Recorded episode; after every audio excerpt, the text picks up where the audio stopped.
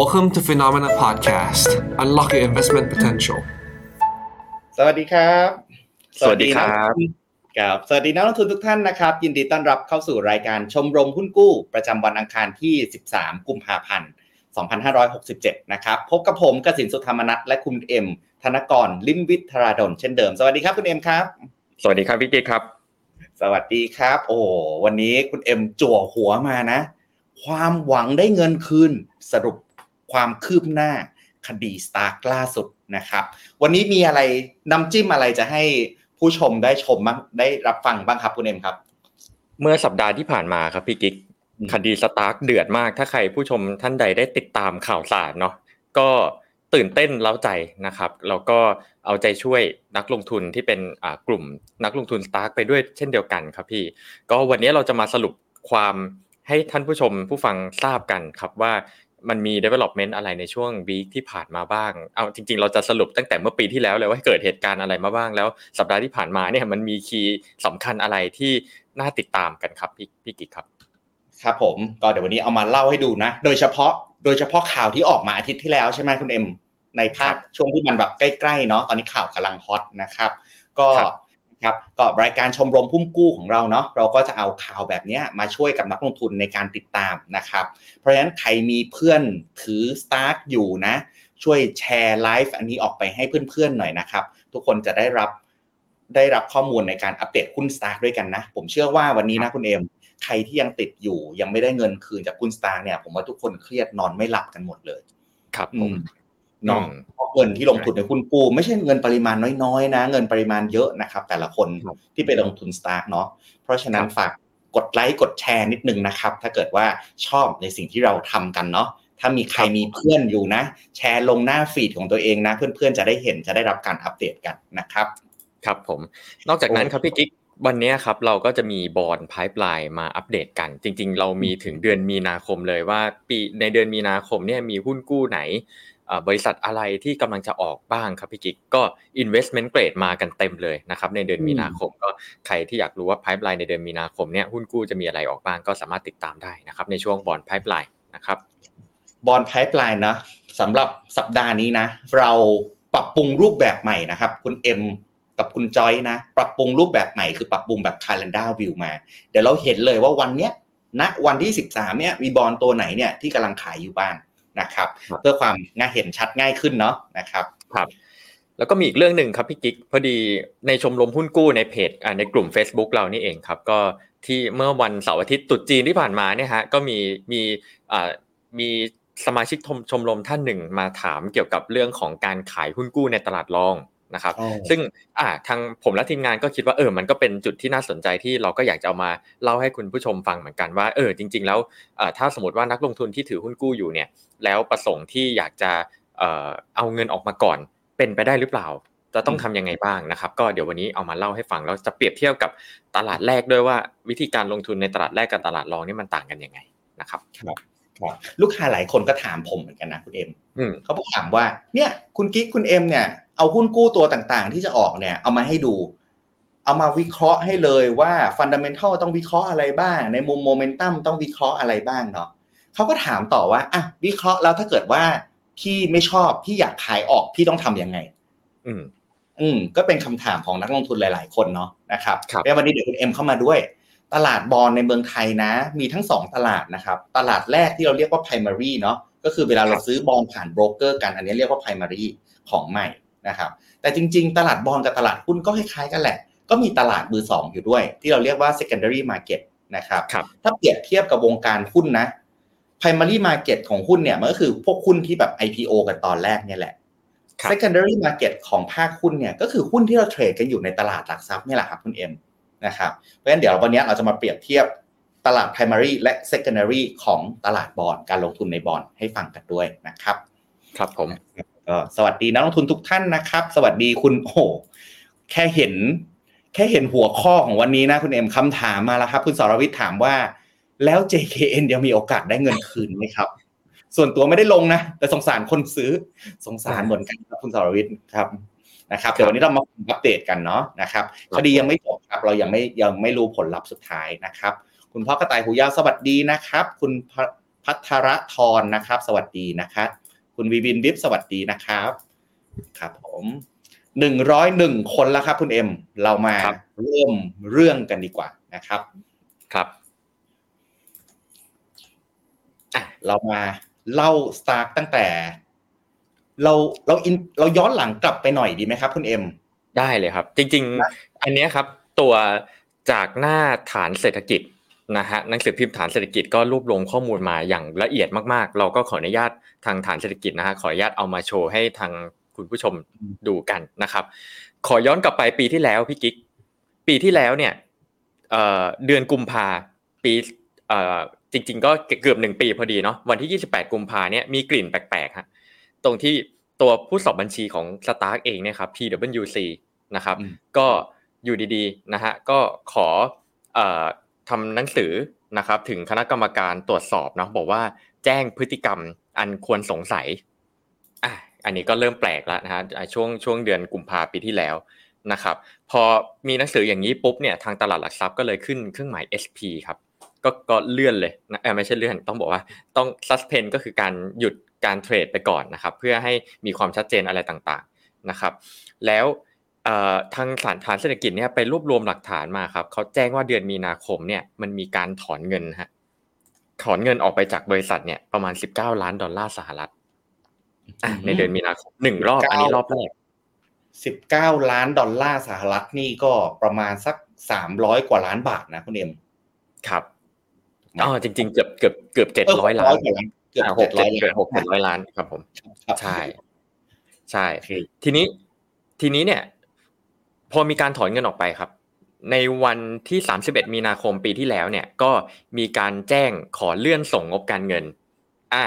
เพราะว่าทางผู้สอบบัญชีเนี่ยเขาไม่เซ็นให้ ไม่ก็เลยไม่มีการส่งงบการเงิน งบงบของปีสองห้าหกห้าทั้งปีนะครับ แล้วก็มีการปลดคุณ ศรัทธานะครับ ซึ่งเป็นอดีต CFO เนี่ยก็ออกจากตำแหน่งไป แล้วก็มีการแต่งตั้งคุณกิติพัฒน์เนี่ยขึ้นมาเป็น CFO แทนนะครับ แล้วหลังจากนั้นเนี่ยก็มีทางฝั่งประธานกรรมการบริษัทครับ คนเดิมนะฮะชื่อคุณชนินเนี่ยนะฮะแล้วก็คุณศรัทธาเนี่ยครับก็คุณชินวัตรด้วยเนี่ยก็ยื่นลาออกจากการเป็นกรรมการสตาร์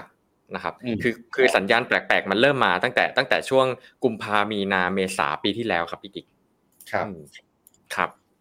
แล้วก็หลังจากนั้นก็จะมีการเปลี่ยน CFO อีกคนหนึ่งเปลี่ยนไปเรื่อยฮะเปลี่ยนอันนี้เปลี่ยนครั้งที่สองแล้วนะฮะจากเดิมจริง ๆ คุณกิติพัฒน์เนี่ยเพิ่งมาได้เดือนยังไม่ถึงเดือนเลยนะฮะมาได้ช่วงสิ้นเดือน แล้วก็หลังสงการปีที่แล้วเนี่ยก็มีการเปลี่ยน CFO อีกท่านหนึ่งนะครับคุณคุณกิติพัฒน์ก็ออกไปนะครับแล้วก็มีการเลื่อนการส่งงบการเงินเรื่อยมานะฮะ แล้วสุดท้ายเนี่ยตอนนี้นะฮะเมื่อเดือน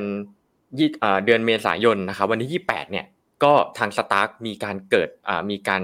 ผิดนัดชำระหนี้หุ้นกู้ทั้ง 5 ชุดนะครับรวมประมาณ 9,200 ล้านบาทอะอันนี้เกิด default ครั้งแรกนะครับหลังจากที่มีเหตุการณ์เรื่องส่งงบการเงิน มีการลาออกของกรรมการ การเปลี่ยน CFO นะครับจนมาถึงปลายเดือนเมษาเนี่ยมีการ default หุ้นกู้เกิดขึ้นนะครับ แล้วยังไงต่อยังไม่พอครับพี่กิ๊กพอ default หุ้นกู้เสร็จปุ๊บตรงนี้พอสตรงนี้นิดนึงคุณเอ็มขออนุญาตขออนุญาตพอสตรงนี้นิดนึงนะครับ ก็เรียกว่าอันนี้คือแบบต้นตอของปัญหาเลยนะ จุดกำเนิดว่าเรื่องมันแดงได้ยังไง คือจากที่คุณเอ็มเล่าไว้เมื่อกี้ครับ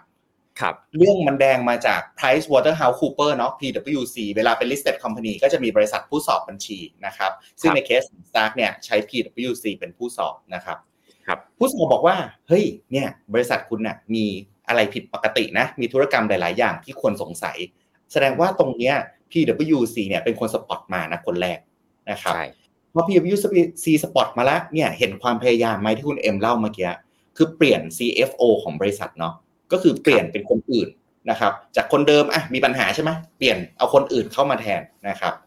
สิ่งที่เราเห็นนะครับเคส STARK เนี่ยมันเกิดจากงบการเงินเลยนะครับเกิดจาก auditor เนี่ยเขา spot นะครับ อันนี้คือจุดกำเนิดเนาะที่มาของของเฟสแรกของช่วงแรกนะครับ ต่อเลยครับพี่เนมครับครับ ลืมเล่าไปครับ จริง ๆ ในเดือนเมษายนมีการถอนเงินจากบริษัทอีก 8 ล้านดอลลาร์สหรัฐ อันนี้เป็นรอบที่สองนะครับเป็นรอบที่สองที่มีการถอนเงินออกไปแบบอ่าแบบจำนวนมากๆเนาะก็ระดับเป็นเป็นสิบล้านร้อยล้านบาทนะฮะแล้วหลังจากนั้นเนี่ยกรตก็เริ่มเริ่มเริ่มแฟลกได้แล้วครับ ก็ มีการให้ STARK เนี่ยเริ่มมีการชี้แจงต่างๆเนาะตลาดหลักทรัพย์ขึ้นเครื่องหมาย C นะครับก็คืออ่าตอนนี้หยุดหยุดเทรดไปแล้วนะฮะแต่ว่าหลังจากนั้นเนี่ยก็มีการถอนเงินอีกเพิ่มอีกนะครับเดือนเดือนพฤษภาคมจะทางพี่กิ๊กกับท่านผู้ชมจะเห็นว่ามีการถอนเงินเนี่ยเพิ่มถอนมาตลอดนะตั้งแต่เดือนมีนาเมษาแล้วก็พฤษภาพฤษภาเนี่ยอีก 13 ล้านดอลลาร์เหมือนค่อยๆทยอยส่งเงินออกนะครับจน วันที่ 29 พฤษภาเนี่ยนะฮะก็จะมีเรื่องของการตลาดหลักทรัพย์ ก็เนื่องจากว่าตอนนี้เขามีการหยุดการซื้อขายก่อนใช่ไหมครับเพราะก็เหมือนกับว่ามีผู้ถือหุ้นหลายๆรายแหละก็ได้รับผลกระทบเนาะหลังจากนั้นก็อะมีการเปิดให้ซื้อขายแบบชั่วคราวนะครับ พอซื้อขายชั่วคราวก็แน่นอนฮะราคาหุ้นก็เป็นไงครับพี่กิ๊กดิ่งครับแน่นอนครับดิ่งแน่นอน ใช่ครับ ก็มูลค่าหุ้นนะครับ ก็ลดลงจากประมาณสองอ่า สองจุดหนึ่งสามนะครับอ่าโทษครับลดลดลงไปอยู่ที่ศูนย์จุดสองห้าบาทนะครับหรือปรับลดลงประมาณสองบาทกว่านะก็ทำให้มูลค่ากิจการลดลงไปทันทีประมาณ 2.7 หมื่นล้านบาทนะครับเมื่อเดือนมิถุนายนปีที่แล้วนะครับระหว่างนั้นเองก็อยู่ในขั้นตอนที่สตาร์ก็ต้องมาชี้แจงข้อเท็จจริง ตลาดหลักทรัพย์กรตอเองก็ต้องมามีการเริ่มมาเข้ามาสืบสวนอะไรต่างๆนะครับ แล้วก็ระหว่างนั้นเองเดือนมิถุนาเอาอีกแล้วครับ ถอนเงินไปอีก 1.5 ล้านดอลลาร์สหรัฐนะฮะช่วงช่วงที่มีเหตุการณ์อื้อฉาวเนี่ยก็ยังมีเงินที่ถอนออกเรื่อยๆนะครับจนสุดท้ายเนี่ยตลาดหลักทรัพย์เองก็ขึ้นเครื่องหมาย NP นะครับก็เป็นเอ่อเป็นเหตุให้มีการเพิกถอนนะครับเพิกถอนการการลิสต์หลักตัวหุ้น STARK ออกจากตลาดเนาะถอนหุ้น STARK ออกจากกระดานตลาดหลักทรัพย์ ใช่ ใช่ครับอาจจะถูกเพิกถอนนะครับเขาคือเหมือนกับว่าเข้าข่ายอาจจะถูกเพิกถอนหุ้นหลักทรัพย์ออกนะนะครับ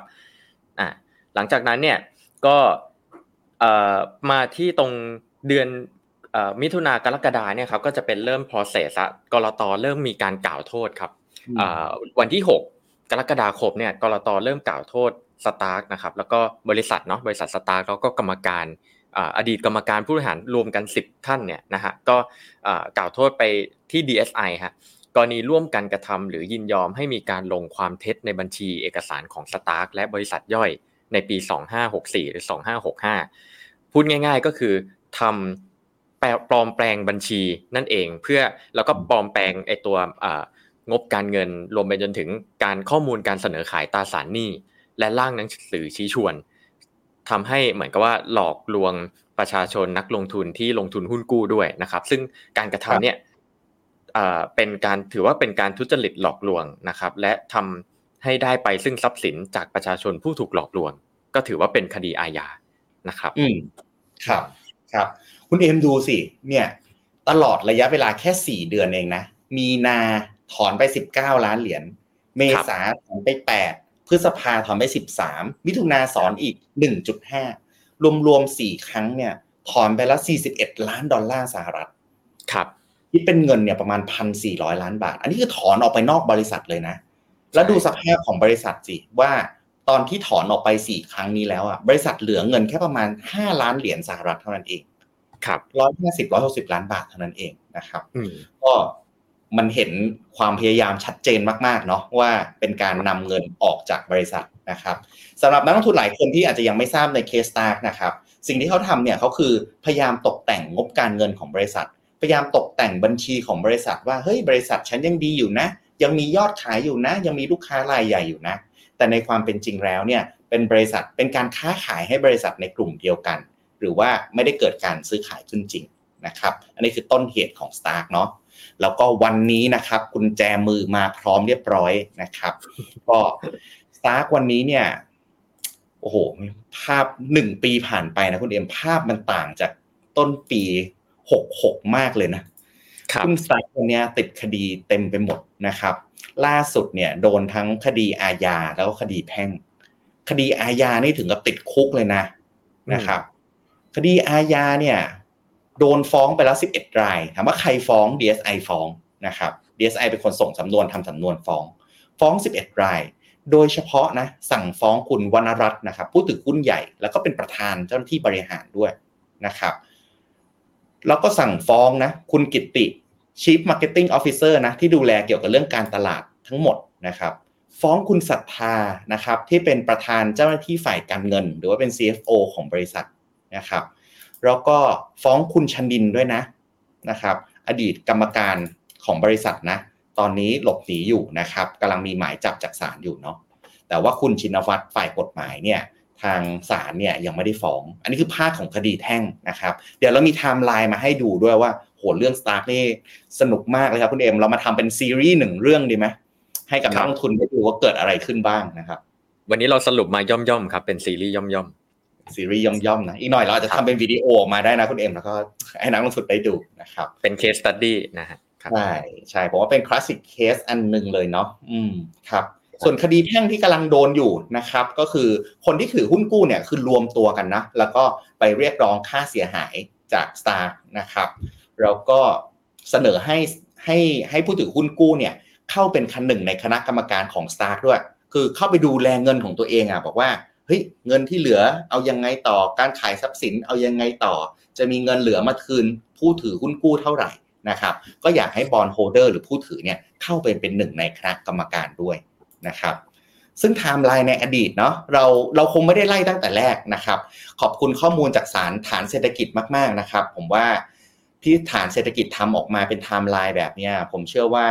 มันช่วยให้นักลงทุนหลาย ๆ คนนะได้เข้าใจบริษัท STARK มากขึ้น ว่าสิ่งที่มันเกิดเนี่ยมันเกิดอะไรกับบริษัท STARK ขึ้นนะครับเราขอสรุปไทม์ไลน์ในช่วงใกล้ ๆ มาให้กับนักลงทุนแล้วกันนะครับคุณเอ็มเนาะ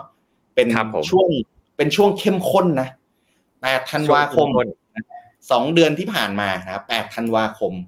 DSI ส่งฟ้อง 11 ต้องหานะครับเป็นยังไงบ้างครับคุณเอ็มครับ ครับ ก็หลังจากที่เขาเริ่มมีหลักฐานพิสูจน์ทราบกันแล้วนะครับ ว่า 11 ผู้ต้องหาเนี่ยทุจริต ก็คือก่อคดีโกงเงินในบริษัทสตาร์กจริงนะครับก็มีให้ DSI เนี่ยมีการสั่งมีส่งฟ้องนะครับสั่งฟ้องผู้ต้องหาเนี่ยสิบสิบเอ็ดผู้ต้องหาก็คือเป็นรายชื่อก็ตามนี้นะฮะก็เป็นบริษัทสตาร์กนะครับมีคุณชนิน คุณวนรัชต์คุณชินวัฒน์คุณศรัทธาจริง ๆ ชื่อจะคุ้นๆจากที่ไทม์ไลน์ที่เราคุยกันมาเมื่อกี้นะครับ คุณกิตติศักดิ์นะครับมีบริษัทเฟลดอทนะฮะไทยเคเบิล อดิสรสงขลาเอเชียแปซิฟิกนะฮะอันนี้อันนี้คือรายชื่อที่ที่ถูก DSI ส่งฟ้องนะครับแล้วก็มีการถูกการอายัดทรัพย์ไปแล้วด้วยนะครับ การอายัดทรัพย์ก็คือไม่ให้ทรัพย์สินของผู้ต้องหาทั้ง 10รายเนี่ยก็คือถูกเคลื่อนย้ายไปไหนนะครับ ก็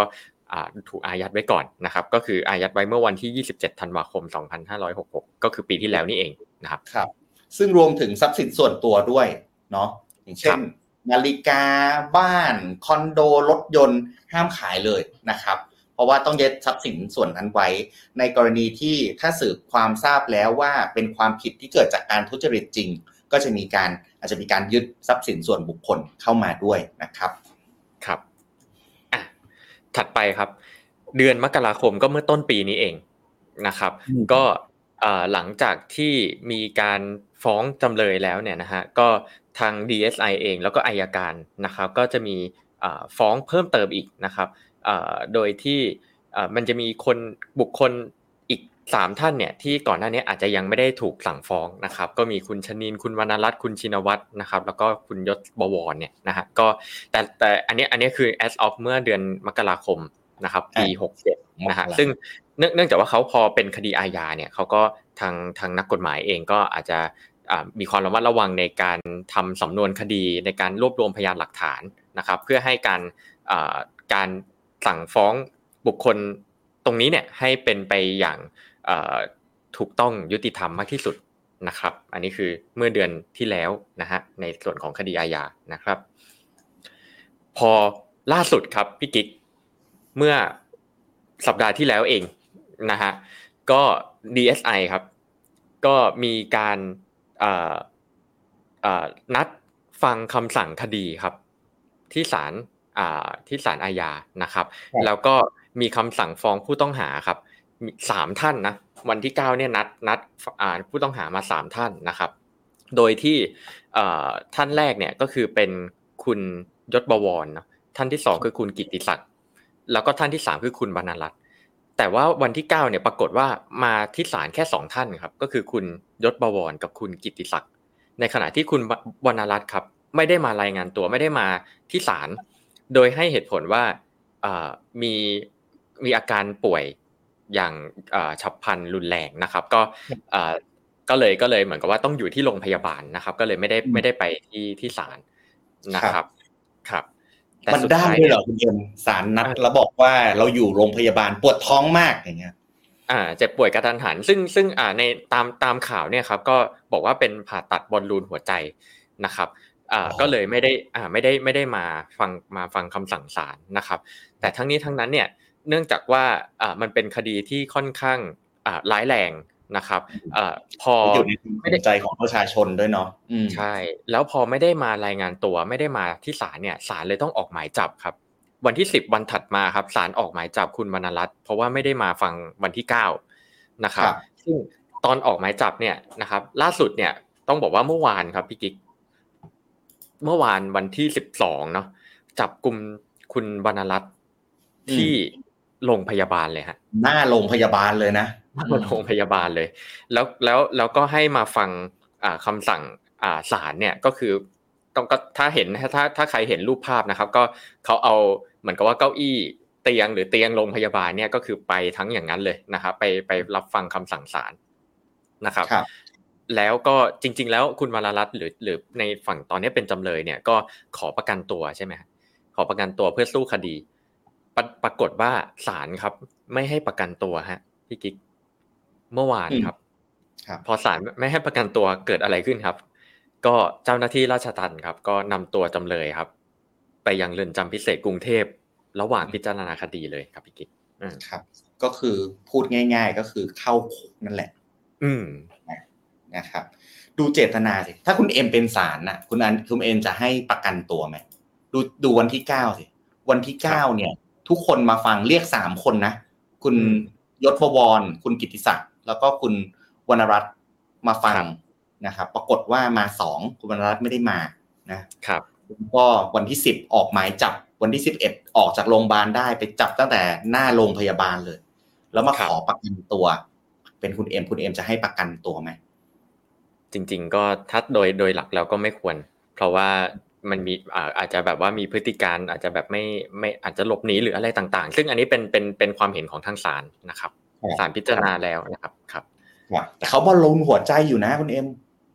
ไปทำบอลลูนมานะครับใช่ครับ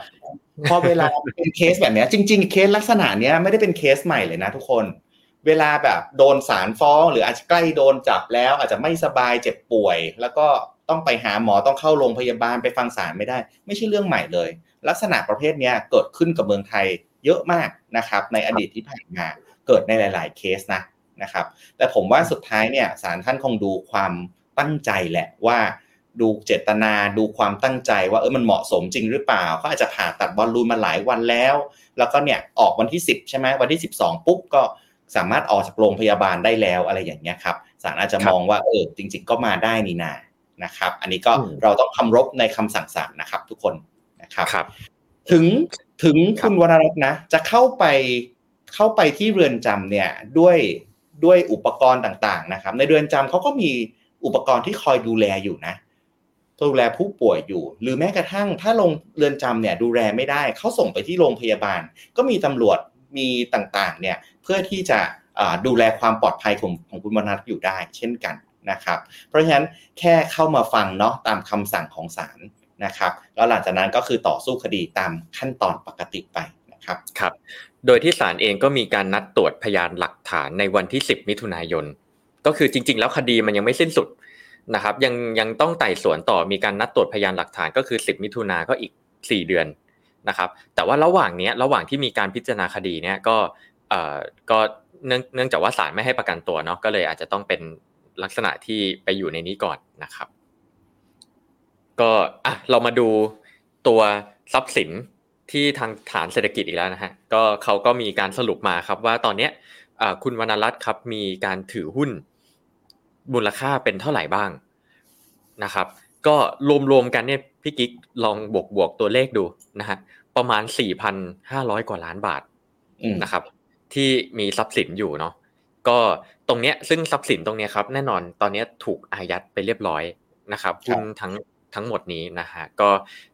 เพื่อรอพิจารณาคดีต่อ แล้วก็แล้วก็ดูดูในแง่ของคดีคดีความทางอาญาและทางแพ่งต่อว่าจะมีบทลงโทษอย่างไรบ้างนะครับ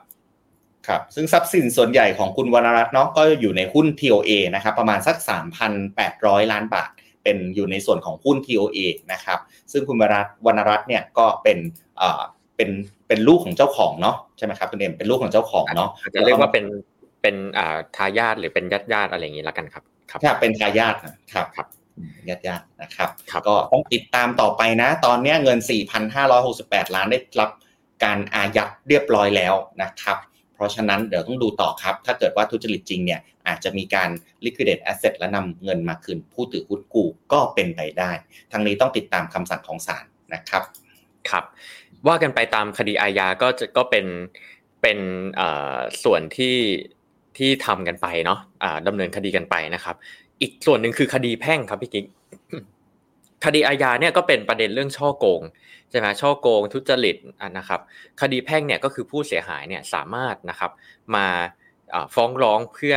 เอาบังคับคดีความทางแพ่งให้เรียกร้องค่าเสียหายได้นะครับ ซึ่งวันย้อนขอย้อนกลับไปทำคู่ขนานกันเนาะ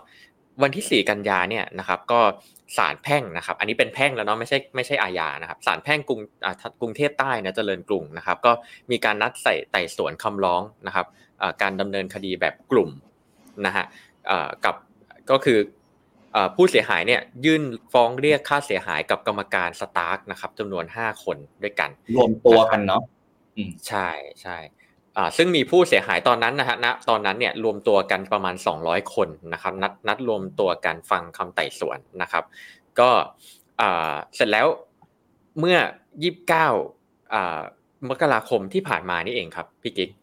ศาลกรุงเทพใต้เนี่ยนะครับ ก็มีการพ่อมีห้องมีการนัดฟังอภิจารณาคดีนะครับ โดยที่มีคุณมณรัตน์เนี่ยแหละนะฮะเมื่อเดือนเมื่อวันที่ 29 มกราคมเมื่อสิ้นเดือนที่แล้วนี่เอง นะครับ ก็ได้เข้าไปที่ศาลแพ่งกรุงเทพใต้ด้วยนะครับ ซึ่งท่าทีของคุณวรรณรัตน์ณวันที่ 29 ตอนนั้นเนี่ยก็เป็นท่าทีที่ค่อนข้างที่จะเหมือนกับว่าอยากจะให้ความช่วยเหลือเยียวยานะครับผู้ถือหุ้นกู้สตาร์กที่เป็นรายย่อยทุกท่านนะครับ โดยที่โดยที่กำชับนะครับว่าทนายของตนเนี่ยไม่ต้องสู้คดีนี้นะครับ แล้วก็นำทรัพย์สินของตนเนี่ย นะฮะแล้วก็ทรัพย์สินของบริษัทที่ถูกถูกโอนออกไปเนี่ยฮะส่วนหนึ่งเนี่ยถูกโอนออกไปที่ประเทศอังกฤษนะครับ ประมาณ 8,000 ล้านบาทเนี่ยไปอยู่ที่ประเทศอังกฤษนะฮะก็ต้องไปตามกลับมาให้ได้นะครับ แล้วก็เอามาชดใช้ให้กับทางนักลงทุนรายย่อยที่เป็นผู้เสียหายให้ได้มากที่สุดนะครับ อันนี้คือท่าทีของเขาที่แจ้งต่อศาลแพ่งนะครับ เมื่อวันที่ 29 มกรานะครับ ครับผมก็คือเงินเงินที่เขาโอนออกไปตามที่คุณเอ็มเล่าเนาะเมษามีนาเมษาพฤษภามิถุนาสี่เดือนเนี้ยไปตามกลับมาให้หมดรวมถึงเงินที่โอนออกไปก่อนหน้านี้ด้วยนะครับครับเวลาที่เกิดคดีแบบนี้ขึ้นนะครับ ผู้ถือหุ้นกู้เนาะต้องรวมตัวกันนะครับ แล้วก็แล้วก็เข้าไปสู้คดีสตาร์เห็นคุณที่คุณเอ็มเล่าเมื่อกี้ไหมสี่กันยาเนี่ยผู้ถือหุ้นกู้สองร้อยคนนะบุกไปที่ศาลแพ่งกรุงเทพใต้ ศาลแทบแตกเนี่ยนะครับ จนศาลต้องเปิดประชุม เปิดห้องประชุมให้ให้ผู้เสียหายเนี่ยเข้าไปอยู่กัน แล้วก็ไต่สวนกันทีละคนนะครับ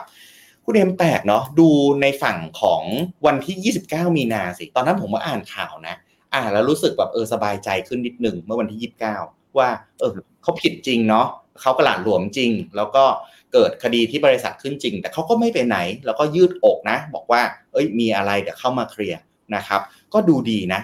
ไม่น่าเชื่อผ่านไปอีกไม่กี่วันนะครับ ก็ก็โดนจับไปซะแล้ว อาจจะเป็นเพราะคนละอ่า พอเป็นคดีอาญาเนี่ยก็ อันนี้ก็จะเป็นสำนวนคดีอาญาก็จะเป็นอีกแบบหนึ่งแล้วก็เขาก็ไม่ไปรายงานตัวด้วย เราก็อาจจะอาจจะรู้รู้ก่อนหน้าว่าอาจจะมีศาลจะมีสั่งตัวอ่าให้เขาเนี่ยต้องอ่าเหมือนกับว่าไม่ให้ประกันตัวอยู่ในเรือนจำอะไรต่าง ๆ เนี่ยครับ ก็เลยก็เลยเป็นอาจจะเป็นเหตุหนึ่งนะครับ ครับ ได้ครับครับ โดยที่ถือว่ายังยังโชคดีนะคุณเอ็มเนี่ย ในหน้าถัดไปนะครับ เราก็มี Facebook Page เนาะนะครับ ถ้าใครมีเพื่อนลงสตาร์กนะ capture หน้านี้ส่งไปให้เพื่อนได้เลยนะครับ แชร์ลิงก์ของไลฟ์นี้ก็ได้นะนะครับครับ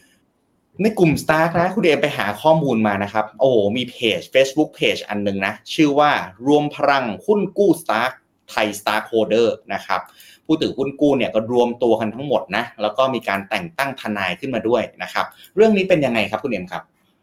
ครับ ก็กลุ่มรวมพลังหุ้นกู้สตาร์กนะครับก็มีการแต่งตั้งทนายมา แล้วก็มีการฟ้องนะครับทั้งทางบริษัทสตาร์กนะครับแล้วก็บุคคลที่เกี่ยวข้องเนี่ยก็คือฟ้องให้โยงกันทั้งกระบวนการนะครับแล้วก็ฟ้องผู้เกี่ยวข้องทั้งหมด นะครับก็คือไม่ใช่ฟ้องแค่บริษัทใดบริษัทหนึ่งคนใดคนหนึ่งแต่ฟ้องไปทุกคนที่เกี่ยวข้อง ตั้งแต่คนที่ต้นเหตุไปจนถึงปลายปลายน้ำที่มีการโอนเงินออกอะไรครับ ก็คือทั้งหมดเลยนะครับแล้วก็ฟ้องเป็นคดีผู้บริโภคแบบกลุ่มด้วยนะครับ ซึ่งข้อดีของการทำแบบนี้เนี่ยนะครับ ก็เพื่อที่จะมั่นใจได้ว่าการการ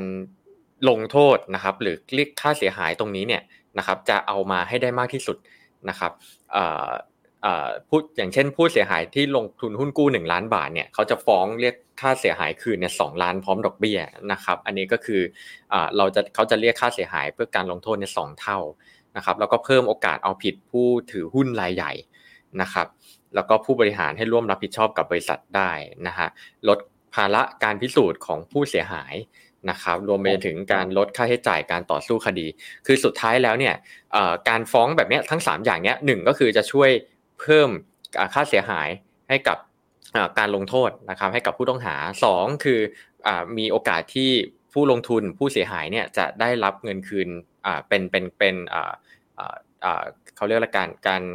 เงินคืนที่ที่สูงสูงขึ้นนะครับแล้วก็ได้กันอย่างทั่วถึงด้วย เพราะว่าฟ้องเป็นแบบกลุ่ม เพราะนั้นผู้ถือหุ้นกู้ทุกคนที่เป็นรายย่อยเนี่ยก็จะได้รับประโยชน์ไปด้วยนะครับ ก็เหมือนมีตัวแทนที่เขามาคอยเป็นผู้กระทำการแทนให้ด้วยนะครับ ในในส่วนตรงนี้ก็คือ protect ทุกนักลงทุนทุก ๆ คนเท่า ๆกันนะครับ อันเนี้ย และล่าสุดเขาก็จะมีเรื่องของกลุ่มรวมพลังก็จะมีการจัดมีติ้งนะครับกับผู้เสียหายทุกท่านนะครับว่าจะมีการต่อรองกันกับทางคุณวรรณรัตน์เรื่องของข้อเนื่องจากว่าคุณวรรณรัตน์เองก่อนที่จะถูกพิจารณาคดีหมายถึงว่าถูกคุมตัวเมื่อวานนี้นะฮะเขาก็มีการออกมาคุยกับทางกลุ่มกลุ่มผู้เสียหายนะครับที่ทำที่ลงหุ้นกู้เนี้ยนะฮะว่าเพื่อ เร่งให้มันมีการความเป็นธรรมเนาะแล้วก็อยากจะอันไหนที่ทางคุณวรัตเขามีการเหมือนกับต่อรองหรือมีเปิดโอกาสให้พูดคุยเข้ารับฟังอะไรต่างๆเนี่ยก็สามารถมาคุยอะไรกับเขาได้ ซึ่งทางนี้เนี่ยทางกลุ่มผู้ลงทุนหุ้นกู้สตาร์เนี่ยก็เลยมีการนัดประชุมออนไลน์กันด้วยนะครับเดี๋ยวยังไงเรื่องของวันเวลาเนี่ยก็คงมีการแจ้งให้ทราบกันอีกทีหนึ่งนะครับว่าสุดท้ายแล้วเราจะต้องจัดการกับ ตัวในในส่วนของข้อเสนอของคุณวรรณรัตน์ตรงนี้ยังไงได้บ้างนะครับครับครับก็ถือว่ายังเป็นเรื่องที่ดีนะ ที่นักลงทุนเนี่ยสามารถมีช่องทางให้รวมตัวกันได้นะครับแล้วก็สามารถที่เข้าไปฟ้องบริษัทสตาร์กได้นะครับ มีคำถามต่อเนื่องครับคุณเอ็มจากคุณสุริยานะครับ ถามว่าขอเป็นความรู้หน่อยครับ ประเด็นที่ประเด็นที่ PwC แจ้งเนี่ย เกี่ยวกับเรื่องอะไร ผู้ลงทุนรายย่อย จะทราบเรื่องแบบนี้ได้ช้าเร็วแค่ไหนควรระมัดระวังอย่างไรครับนะครับคุณเอ็มมีคำแนะนํำไหมครับ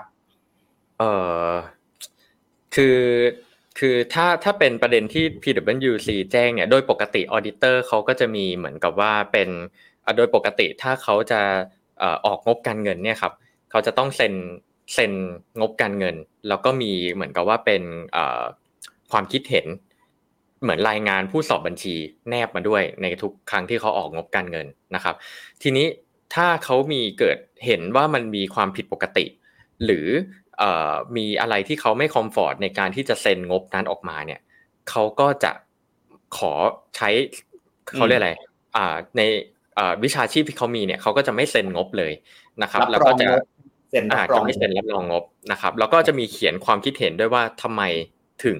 ไม่มีการรับรองงบมันมีสาเหตุสำคัญอะไรนะครับ เราจะรู้ก็ตอนนั้นนะครับ เพราะฉะนั้นเนี่ยจริง ๆ แล้วต้องต้องบอกต้องบอกตามตรงว่าการการมีออเดเตอร์เนี่ยมันคือการที่นักลงทุนควรจะต้องเชื่อใจได้แล้วส่วนหนึ่งนะครับว่าว่าการการมีตรงนี้เนี่ยการงบการเงินเนี่ยมันเป็นมันมีความถูกต้องนะครับครับอ่าซึ่งซึ่งถ้าสมมติว่า auditor บอกว่าเอ้ย อ่าฉันไม่เซ็นงบเนื่องจากว่ามีปัญหาหนึ่งสองสามสี่เนี่ยอันนี้ก็เป็นสัญญาณที่ไม่ดีแล้วนะครับซึ่งซึ่งเราจะเห็นบนข่าวออกมานะครับถูกต้องถูกต้องครับ บริษัทเสริมคุณเอ็มนะครับบริษัท listed company ทุกคนเนาะต้องมี auditor นะครับเป็น auditor อย่างเดียวไม่ได้ ต้องเป็น auditor ที่ตลาดหลักทรัพย์รับรองด้วยนะครับเพราะฉะนั้นเวลาที่มีข้อมูลต่างๆ ที่เกี่ยวกับงบการเงินบริษัทเนี่ยบริษัท auditor ที่ตลาดหลักทรัพย์รับรองเหล่านี้แหละครับจะเป็นคนที่ ช่วยนักลงทุนในการสกรีนว่ามีอะไรผิดปกติในบริษัทหรือเปล่านะครับ อย่างกรณีของ Stark ที่เกิดขึ้นเนี่ยส่วนใหญ่เนี่ยก็จะเป็นธุรกรรมกับบริษัทที่อาจจะเวลาบริษัทบัญชีเข้าตรวจนะครับเขาดูแม้กระทั่งแบบใบ quotation ออก PO หรือยังอยู่ในระบบไหนสั่งซื้อจำนวนเท่าไหร่จ่ายเงินเป็นยังไง คือเขาดูละเอียดแบบละเอียดยิบเลยนะครับ เพราะฉะนั้นเนี่ยส่วนไหนที่อาจจะตอบ auditor ไม่ได้เนี่ยมันอาจจะเป็นปัญหาขึ้นมาได้ เพราะฉะนั้นเวลาที่ตอบคำถาม auditor หลาย ๆคำถามไม่ได้เนี่ย auditor ก็จะสงสัยไว้ก่อนว่าเอ้ยมันมีอะไรหรือเปล่า เขาเป็นเหมือนตำรวจนะครับในการเข้ามาแบบตรวจสอบงดการเงินเนาะให้เหมาะสมในสำหรับทุก ๆ บริษัทนะครับ ถามว่าจะดูได้ยังไงนะทริคอย่างนี้เลยครับ บริษัท listed company ทุกบริษัทเนี่ยต้องส่งงบเข้าตลาดหลักทรัพย์เนาะถ้าบริษัทไหนส่งช้าเล็งไว้ก่อนเลย ว่าอาจจะมีปัญหาอะไรหรือเปล่า บริษัทใหญ่ทุกบริษัทต้องส่งตรงตามเกณฑ์ทั้งหมดนะครับ ถ้าเราเห็นบริษัทไหนไม่ส่งงบเข้าตลาดหลักทรัพย์เนี่ยเราอาจจะพอต้องระวังตัวแล้วว่าจะเกิดอะไรขึ้นหรือเปล่านะครับโอเคนะครับ คุณวีวินวิบนะ ต้องเพิ่มบทลงโทษทั้งทางแพ่งและอาญาให้หนักๆมากกว่านี้นะครับ ซื้อคุณสตาร์ถือเป็นศูนย์นะเห็นด้วยเลยนะครับ คุณวีวินวิบนะครับพี่ปูนะครับนะครับ คุณอเล็กสวัสดีนะครับ คุณมีออยนะ เหนือฟ้ายังมีฟ้าแหละนะครับ ก็ไม่น่าเชื่อเนาะเคสแบบนี้ยังเกิดขึ้นในประเทศไทยในวันนี้เนาะนะครับ บริษัทในประเทศไทยนะ หลาย ๆ บริษัทเนี่ยเขาก็ต้องระดมทุนจากภาคเอกชนเนี่ยแหละ ที่เราเรียกว่าตลาดทุนตลาดทุนนะครับเวลาระดมทุนหลักๆเนี่ยก็จะมีช่องทางหนึ่งคือผ่านตลาดหุ้นเอาหุ้นบริษัทตัวเองเป็นลิสต์ในตลาด แล้วก็ได้เงินออกมาเพื่อพัฒนาบริษัทต่อ วิธีที่ 2 คือการไปกู้แบงก์วิธีที่ 3 คือการออกตราสารหนี้หรือออกบอลนะครับ ทั้ง 3 วิธีเนี่ยบริษัทในประเทศไทยเนี่ยนิยมใช้กันทั้งหมดเลย แต่ว่าบริษัทไหนจะระดมทุนจากท่องช่องทางไหน ให้มีต้นทุนทางงานการเงินต่ำที่สุดเนี่ยแล้วแต่สเตตัสแล้วแต่คุณภาพของแต่ละบริษัทนะครับเวลาที่มีการระดมทุนหุ้นกู้เนี่ยครับส่วนตัวนะผมมองว่านะมันคือการช่วย ให้ธุรกิจในประเทศไทยเนี่ยได้ลืมตาอ้าปากได้มีเงินนำไปพัฒนาบริษัทตัวเองต่อ ซึ่งสุดท้ายเนี่ยหลาย ๆ บริษัทเนี่ยก็ทำให้บริษัทตัวเองงอกเงย จนกลายเป็นบริษัทที่ยิ่งใหญ่ระดับประเทศได้นะครับ ผู้ออกคุ้นกู้ทุกคนเนี่ยมันอยู่ที่นักลงทุนด้วย เราต้องดูให้ดี เราต้องวิเคราะห์บริษัทนั้นให้ดี นะครับ ไม่ใช่ว่ามีเคสอย่างหุ้น Star เคสอย่างหุ้น JKN All Inspire เมื่อปีที่แล้ว แล้วตลาดหุ้นกู้ทั้งหมดจะเป็นโจรทั้งหมดไม่ใช่นะครับผู้ออกหุ้นกู้ดีๆ ผู้ออกหุ้นกู้ที่น่าเชื่อถือหลาย ๆ คนเนี่ยยังเห็นอยู่ในธุรกิจของประเทศไทยนะครับ หลายๆ คนนั้นก็ให้ผลตอบแทนที่เป็นกอบเป็นกำการนักลงทุนด้วย เพราะฉะนั้นอยู่ที่ตัวเราครับ ตัวเราต้องทำการสกรีนนะ ซึ่งจุดประสงค์หนึ่งนะที่ผมคุยกับคุณเอ็มก่อนทำรายการชมรมหุ้นกู้ขึ้นมาเนี่ย คุณเอ็มเขาตั้งใจนะมาสอนนักลงทุนว่าจะวิเคราะห์ยังไงบริษัทต่างๆ เราพอจะดูแลเบื้องต้นได้ยังไงว่าบริษัทนั้นเนี่ยเหมาะสมกับการลงทุนหรือเปล่านะครับ เพราะฉะนั้นเราต้องใช้หลาย ๆ ปัจจัยนะในการวิเคราะห์นะครับมีคุณโอป้าซาลังเฮครับ ถามว่าแล้วเกี่ยวกับข่าวของดีลอยอะครับเกี่ยวยังไงกับสตาร์กนะครับเอ่อดีลอยเนี่ยจริงๆต้องบอกว่าก่อนที่ PwC จะมาเอ่อในปี 2565 อะไรเงี้ยฮะก็ตั้งแต่ปี 2561 ถึง 2564 เนี่ยนะครับเอ่องบการเงินเนี่ยอ่าตัวเป็นอ่าตรวจสอบโดยผู้ตรวจบัญชีที่ชื่อดีลอยนะครับและในตอนนั้นเองเนี่ยฮะที่เรื่องมันเกิดเนี่ยปรากฏว่าดีลอยเนี่ยไม่พบความผิดปกติใด ๆ นะครับอันนี้มันก็เลยทำให้เรื่องมันก็อื้อฉาวขึ้นมา แล้วก็ตอนนั้นก็มีข่าวว่าเออดีลอยนี่จะสามารถมันจะมีในแง่ของความน่าเชื่อถือ หรือในแง่ของตรงนี้มันจะเป็นยังไงได้บ้างนะครับแล้วสุดท้ายเนี่ยพอเปลี่ยนเป็น price waterhop ตัว PwC เนี่ยก็มาแฟกเอาเอาเมื่อเดือนกุมภาพันธ์ปีที่แล้วอย่างที่เรารายงานกันไปนะครับ อืมครับผมโอเคได้ครับผม ถ้ามีคำถามเรื่องสตาร์ทต่อเนื่องนะ สามารถพิมพ์ไว้ได้เลยนะครับ เดี๋ยวเราไปดูบอลไปไลน์กันดีกว่านะครับ รบกวนคุณแอมแชร์ให้นิดหนึ่งนะครับสำหรับ bond pipeline นะ ในเดือนกุมภาพันธ์นะครับ อาทิตย์นี้มีออกเพิ่มตัวเดียวนะ ก็คือ PL หรือว่าภัทรลิสซิ่งนั่นเองนะครับ ส่วนในเดือนมีนาคมนะครับ อาทิตย์นี้มี 3 ตัวใหม่ออกมานะ ตัวแรกคือชโยกรุ๊ปนะครับ หลายๆ คนรู้จักบริษัทนี้ดีเนาะเพิ่งเข้าตลาดเมื่อเปิดเมื่อประมาณสัก น่าจะประมาณสัก 3-4 ปีที่แล้วก่อนโควิดนะครับ มี TTCL นะครับ แล้วก็ WHA นะครับ ที่กำลังจะออกมานะ นี่หน้าถัดไปครับคุณเอ็มผมผมชอบหน้านี้มากเลยอะอืมผมรู้สึกว่ามันดูแล้วมันชัดเจนมากนะครับ ใครที่เตรียมซื้อหุ้นกู้ในเดือนกุมภาพันธ์นะครับ ปัจจุบันนะเรามี BEM ขายอยู่นะครับเรตติ้งที่ A ลบนะ อายุ 3-12 ปี ดอกได้อยู่ประมาณ 3-4.05%นะครับใครที่เตรียมเงินไว้แบบวิสุดท้ายนะ มีอีกหลายตัวน่าซื้อนะครับ มี SCAP กันกุลนะ ทรัพย์ศรีไทย CPF นะครับ แล้วก็ TTA นะ หรือว่าโทษโทษครับ TCC นะครับ รวมถึง Noble Group ด้วยนะครับกำลังจะออกมาในเดือนกุมภาพันธ์นะ ถ้าเกิดใครกำลังจะซื้อหุ้นกู้เนี่ย สามารถ capture หน้านี้ไว้เพื่อดูได้นะครับ สีเหลืองคือตัวที่เป็น investment grade คือ rating ที่ค่อนข้างดี และสีแดงคือ rating ที่เป็น non investment grade นะครับสำหรับเดือนมีนาคมนะครับ ก็เช่นกันนะนะครับ อุ้ยทำไมมีจุดแดงเลยจุดเลยมานะครับคุณเอ็มจุดเลยแดงนะครับสำหรับเดือนมีนาคมนะครับ ใครกำลังเล็งๆซื้อหุ้นกู้อยู่นะ มีนาคมเนี่ย ผมดูแล้วมีหลายตัวนะที่เป็นเกรดดีๆออกมานะครับ ไม่ว่าจะเป็น SCGP นะครับ SCG เอง SCGP นะครับ TTCL Indorama นะหลายๆ WHA WHA นะครับ หลายๆ ตัวก็เรียกว่าเป็นบริษัทธุรกิจชั้นนำในประเทศไทยกำลังจะออกหุ้นกู้นะครับ ที่ผ่านมาเนี่ยมีนักลงทุนหลายคนนะรอ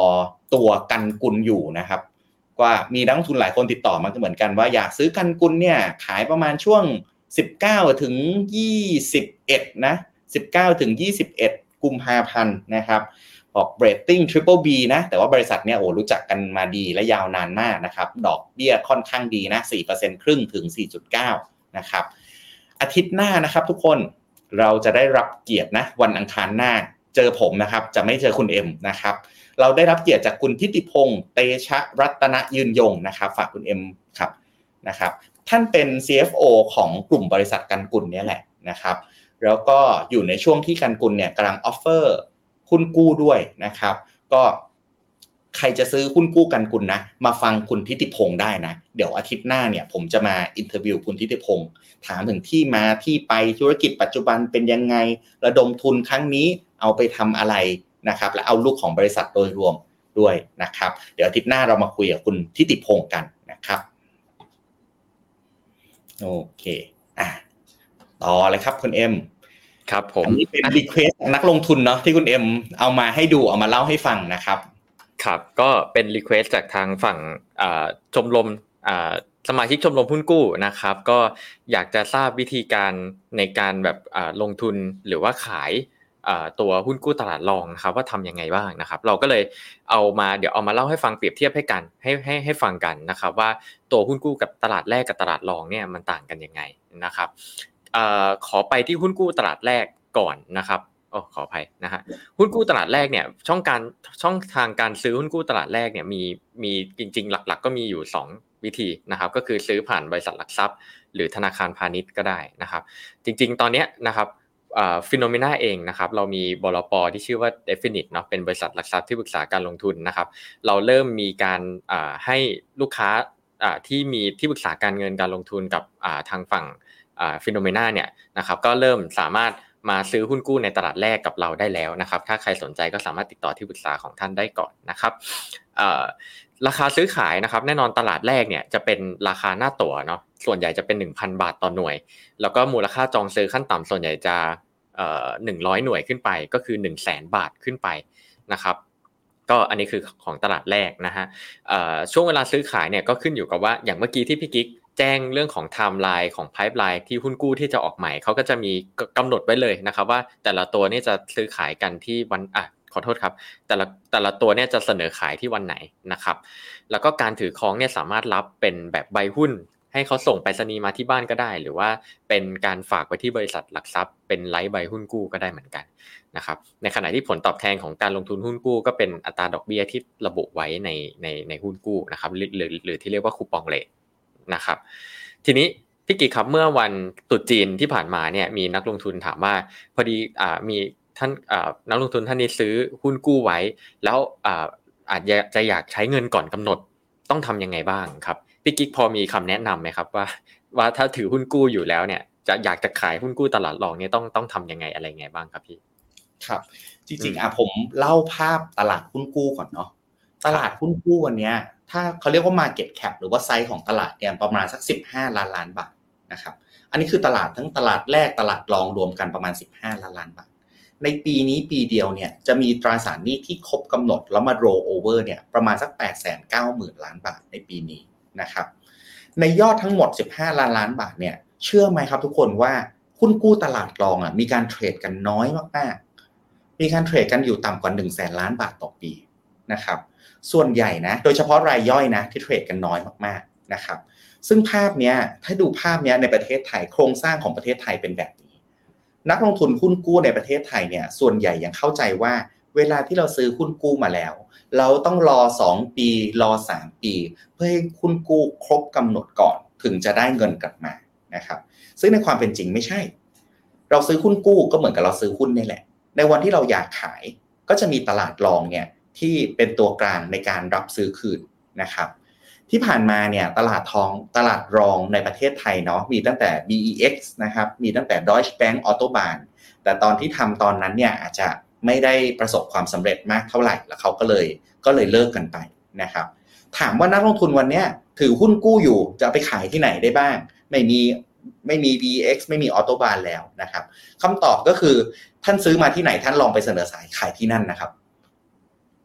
เวลาที่เราซื้อจากโบรกเกอร์หรือเราซื้อหุ้นกู้จากธนาคารเนี่ยส่วนใหญ่นะในแบงก์ก็จะมีโต๊ะที่เรียกว่าตลาดรองอยู่แล้ว แต่ว่าเขาไม่ได้เปิดให้เป็นการทั่วไป เขาไม่ได้ให้ทุกคนเดินเข้ามาขายได้ ถ้าเราอยากขายเราต้องติดต่อไปที่ IM ของเรา หรือว่า relationship manager นะครับ IM ก็จะติดต่อโต๊ะที่เป็นโต๊ะไว้ขายของตลาดรองเนี่ยให้เราว่าเนี่ยลูกค้าอยากขายตัวเนี้ยขายได้ราคาเท่าไหร่บ้าง นะครับเพราะฉะนั้นเนี่ยก็เป็นขั้นตอนปกติที่นักลงทุนเนี่ยใช้ในการขายตลาดรองกันอยู่ เหตุผลของการขายตลาดรองมีหลายเหตุผลมากเลยครับ ซื้อมาแล้วไม่ชอบอยากเปลี่ยนตัวอื่น อยากเอาตัวนี้ไปขายก็สามารถทำได้ เขาไม่มาถามเราหรอกนะว่าทำไมขายนะครับ หรือว่าบางคนบอกจะบอกว่ารีบใช้เงิน เดี๋ยวเดือนหน้าเนี่ยต้องใช้เงินก้อนใหญ่นะครับ เอาไปดาวบ้านอะไรก็แล้วแต่ ก็สามารถเอาไปขายตลาดรองได้ แต่ที่ผ่านมาเนี่ยตลาดรองมันยังค่อนข้างเล็ก เพราะว่าตลาดเนี้ยยังไม่ค่อยเกิดขึ้นในประเทศไทยนะครับ ในอนาคตนะทางผมทางคุณเอ็มแล้วก็ทางกลุ่ม Finnomena เนี่ยก็กำลังสนใจที่จะทำให้ตลาดรองเนี่ยกลับมาคึกคักนะในประเทศไทยกันนะครับ เราเริ่มต้นจากการ educate นักลงทุนก่อนใน step ถัดไปในอนาคต ถ้าเรามี solution ที่จะให้นักลงทุนขายหุ้นกู้ หรือว่าซื้อหุ้นกู้ในตลาดรองได้แล้วเนี่ย เราจะนำมานำเสนออีกครั้งหนึ่ง นะครับครับเมื่อกี้ภาคภาคคนขายนะคุณเอ็มผมขอเสริมเรื่องเรื่องหุ้นกู้นี้เลยละกันนะคุณเอ็มนะนะครับ ในฝั่งคนซื้อบ้างนะครับ ถามว่าเอ้าแล้วใครล่ะ ที่จะมาซื้อหุ้นกู้ตลาดรองนะครับ เยอะแยะเลยครับ ผู้จัดการกองทุนกองทุนตราสารหนี้ต่างๆ ที่เราซื้อที่เราไปซื้อกองทุนเนี่ยเขาก็สามารถมาซื้อหุ้นกู้ตลาดรองได้นะครับ กลุ่มที่ 2 คือนักลงทุนรายย่อยด้วยกันเองเนี่ยบางครั้งก็สามารถที่จะซื้อขายเปลี่ยนมือกันได้ นะครับ เราอาจจะไม่ชอบตัวนี้เราอาจจะไปชอบตัวใหม่ก็สามารถทำได้นะครับ ครับครับตลาดนี้เรียกว่าเป็นตลาดที่น่าสนใจมากของเมืองไทยครับคุณเอ็มยังยังมีนักลงทุนเข้าไปไม่เยอะนะเราค่อยๆเอ็ดูนักลงทุนไปนะครับอ๋อมันมีเคสหนึ่งคุณเอ็มก็คือ นักลงทุนบางคนอะอาจจะบอกว่า เนี่ยที่เรามีบอลไปไลน์ให้ที่เป็นคาล endar ออกมานะ ว่าตัวไหนขายเมื่อไหร่บ้างจาก IPO เมื่อไหร่บ้างนะครับ หลายคนบอกว่าผมไม่ชอบเลยอะ มีเงินอยู่นะกำลังจะซื้อหุ้นกู้นะ แต่ดูแบบบอล IPO ไปไลน์แล้วปรากฏว่าไม่มีชอบในตัวที่กำลังจะออก หรือว่าผลตอบแทนไม่ได้อย่างใจนะครับ ก็สามารถไปเลือกหุ้นกู้ในตลาดรองได้เช่นกัน เวลาเราจะซื้อเนี่ยเราก็แค่ถาม RM ของเราท่านเดิมเนี่ยแหละครับ ว่าตอนนี้มีตัวไหนขายอยู่บ้างที่เป็นตลาดรอง ให้เขานำเสนอราคาและเรตติ้งมา ก็สามารถเข้าไปลงทุนแทนตลาดแรกได้เช่นกันนะครับ ครับ จะสังเกตว่าราคาหุ้นกู้ในตลาดรองเนี่ย ราคามันจะไม่ใช่ราคาหน้าตั๋วหนึ่งพันบาทต่อหน่วยนะครับ ราคาเนี่ยมันอาจจะมากกว่าหรือน้อยกว่าราคาหน้าตั๋วก็ได้นะครับ คือมันขึ้นอยู่กับว่าดอกเบี้ยตอนนั้นเป็นยังไงนะครับแล้วก็แล้วก็แล้วแต่ตกลงกันด้วยเนื่องจากว่าจริงๆ มันสามารถซื้อขายกันเองด้วยได้ด้วยนะผมสามารถซื้อขายซื้อหุ้นกู้จากพี่กิ๊กต่อได้แล้วโอนกันเองอะไรเงี้ยนะก็มันก็แล้วแต่ตกลงกัน เพราะนั้นจริง ๆ การซื้อขายตลาดรองเนี่ยซื้อขายได้ทุกวันนะครับ การถือครองก็เหมือนกันก็จะรับเป็นใบหุ้นกู้ก็ได้ หรือว่าจะรับเป็นไลฟ์แบบสคริปต์เลทเป็นไลฟ์หุ้นกู้ก็ได้นะครับ แต่ว่าสิ่งที่ต้องคำนึงก็คือว่าพอราคาเนี่ยมันไม่ได้เท่ากับราคาพาพันบาทเนี่ยไออัตราผลตอบแทนที่เราถือจนครบกำหนดเนี่ยมันก็เลยมันก็เลยขึ้นอยู่กับว่าเราได้ราคามาเท่าไหร่ด้วย แล้วก็ดอกเบี้ยที่ขึ้นอยู่กับภาวะตลาดด้วยว่าดอกเบี้ยช่วงนั้นเป็นยังไงนะครับแล้วมันจะทำให้เราอาจจะมีกำไรและขาดทุน จากมูลค่าหน้าตั๋วด้วยนะครับ อันนี้ก็เป็น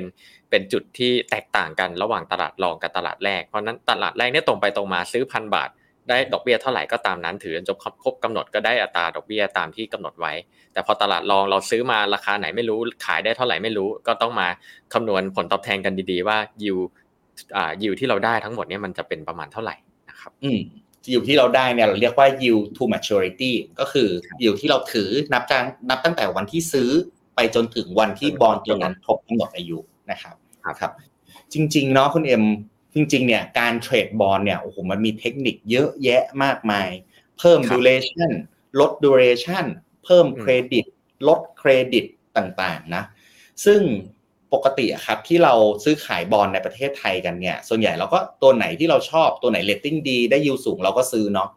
แต่ในต่างประเทศนะครับ เชื่อไหมครับทุกคนเวลาที่ fund manager เทรด bond เนี่ยเขาคิด หลายชั้นมากเลยนะ เช่น ผมเห็นอยู่แล้วว่า ขอโทษครับ ผมเห็นอยู่แล้วว่าสหรัฐกำลังจะลดดอกเบี้ยอาเซเดือนพฤษภาแล้วกันตอนนี้เสียงส่วนใหญ่ในเดือนพฤษภาเนาะสมมติสหรัฐจะลดดอกเบี้ยเดือนพฤษภาสมมติผมถือบอลอายุห้าปีอยู่ ถามว่าผมควรทํำยังไง ถ้าจะลดดอกเบี้ย ผมควรยืดดูเรชันหรือยืดอายุของบอลให้ยาวที่สุดถูกไหมครับ ทุกคน สมมุติว่าผม ไปขายบอลห้าปี แล้วไปซื้อบอลเจ็ดปี สมมติอเมริกาลดดอกเบี้ยสลึงหนึ่งยี่ห้าสตางค์นะครับดอกเบี้ยที่ผมจะได้เพิ่มขึ้นมาณวันที่ลดที่สหรัฐลดดอกเบี้ยเนี่ยก็คือ 0.25 คูณ 7 ปี นี่คือสาเหตุว่าทำไมอายุของบอลเนี่ยมันสัมพันธ์กับผลตอบแทนที่เราจะได้รับนะครับเพราะฉะนั้นเนี่ยเวลาที่ fund manager เทรด bond เนี่ยเขาไม่ได้ดูแค่ credit rating อย่างเดียว แต่เขาดูเรื่องทิศทางของดอกเบี้ยด้วย แล้วพยายามสร้าง position ของพอร์ตการลงทุนเนี่ยให้เป็นไปตามทิศทางของดอกเบี้ยนะครับเวลาที่เขาเรากำลังพูดถึงกองทุนระดับเงินระดับ 1,000 ล้านบาทเนาะเวลาที่เขา manage กันนะครับทีนี้สำหรับรายย่อยนะสำหรับเราเราเวลาเราเทรดบอลกัน สิ่งที่เราทำอยู่ถูกแล้วครับ ดู credit rating ของบริษัทให้ดีๆนะ มีคำถามหนึ่งครับคุณเอ็มจากคุณสรังอปป้าสรังเฮนะ เราจะเชื่อได้อย่างไรว่าบริษัทที่เราซื้อหุ้นกู้นั้นจะไม่โกงเราจะไม่เชิดเงินเราไป ดูจาก t r i s rating หรือว่าดูจากความน่าเชื่อถือบริษัท เพราะตอนบางทีดอกเบี้ยก็ล่อตาล่อใจมากครับ ผมเข้าใจคุณอปป้าสรังเฮเลย เวลาผมจะซื้อดอกเบี้ย ซื้อหุ้นกู้เนี่ยผมก็ดูดอกเบี้ยเหมือนกัน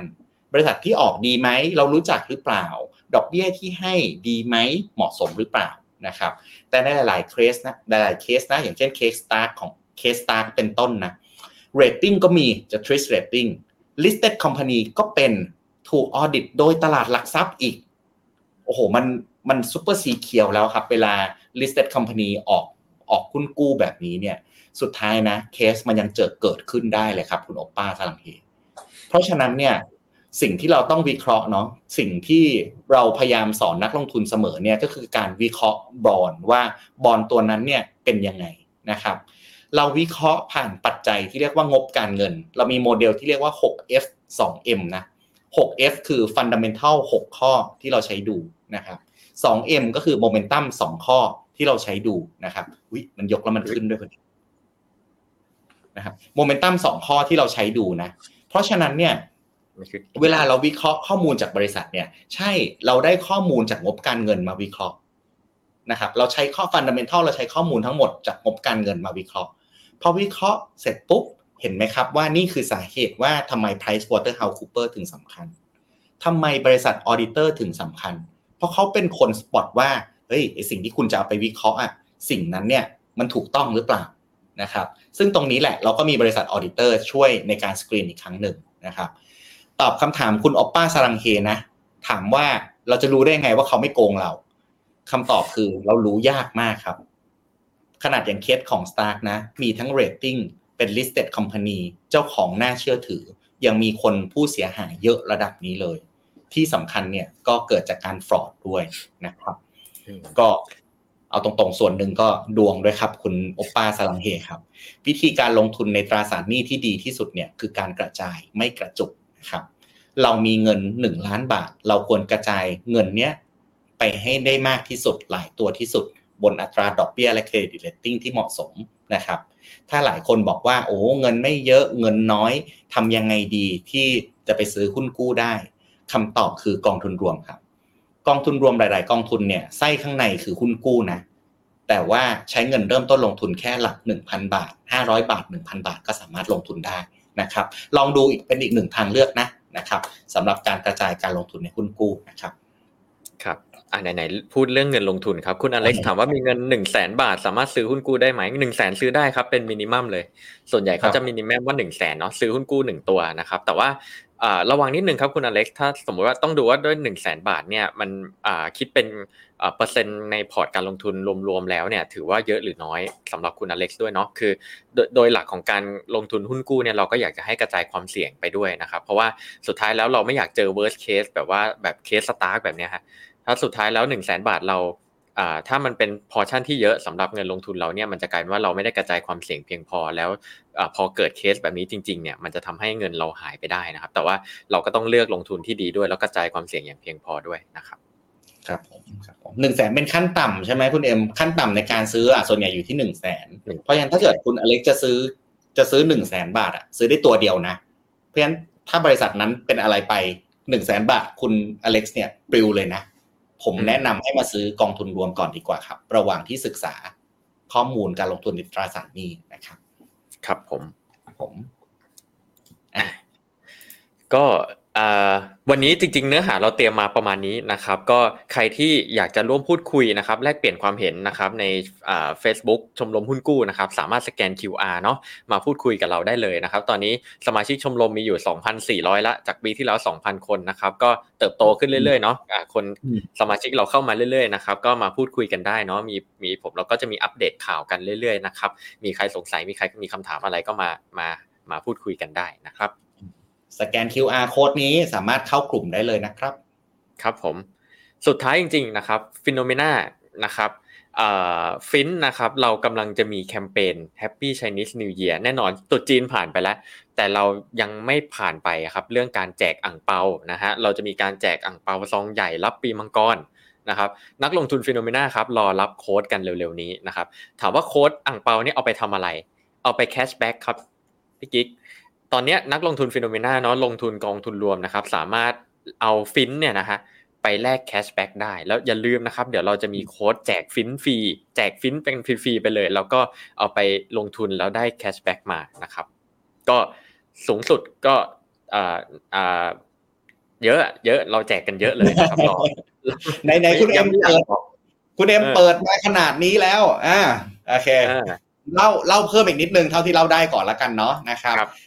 เดี๋ยววันที่ 15 กุมภานะ เราจะมีโปรโมชั่นออกมานะครับ ทุกคนก็เป็นโปรโมชั่นใหญ่เอาไว้ซื้อกองทุนต่างๆนะครับ ที่สามารถที่จะเอาเวลาซื้อกองทุนเราเสียค่าธรรมเนียมถูกไหมเสีย front-end ถูกปะในการในการลงทุน เราสามารถเอาตัวฟินที่คุณเอ็มเล่าถึงเนี่ยเป็นลดค่า front ได้ครับนะครับแล้วก็เอามาทำกิจกรรมหลาย ๆ อย่างได้นะ เพราะฉะนั้นเดี๋ยวเราจะแจกกันเนี่ยคือวันที่ 15 กุมภา แจกพร้อมกันทุกคนนะครับ นักลงทุนรายเล็กรายใหญ่รายใหม่รายเก่าแจกพร้อมกัน 15นะครับแล้วก็คูปองเนี้ยใช้ได้ 15 วันนะใช้ได้ถึงสิ้นเดือนเดือนนี้ทั้งเดือนนะครับกุมภาพันธ์คือเดือนแห่งอ่างเปานะเราแจกกันต้นเดือนกลางเดือนปลายเดือนแจกทุกช่วง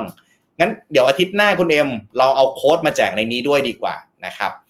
ใครที่อยากได้โค้ดเหรียญฟินนะ เอาเป็นลดค่าซื้อกองทุนได้เนี่ย ก็สามารถติดตาม ชมรมหุ้นกู้วันอังคารหน้า เดี๋ยวเราเอาโค้ดมาแจกตรงนี้กันเลยนะครับ ครับ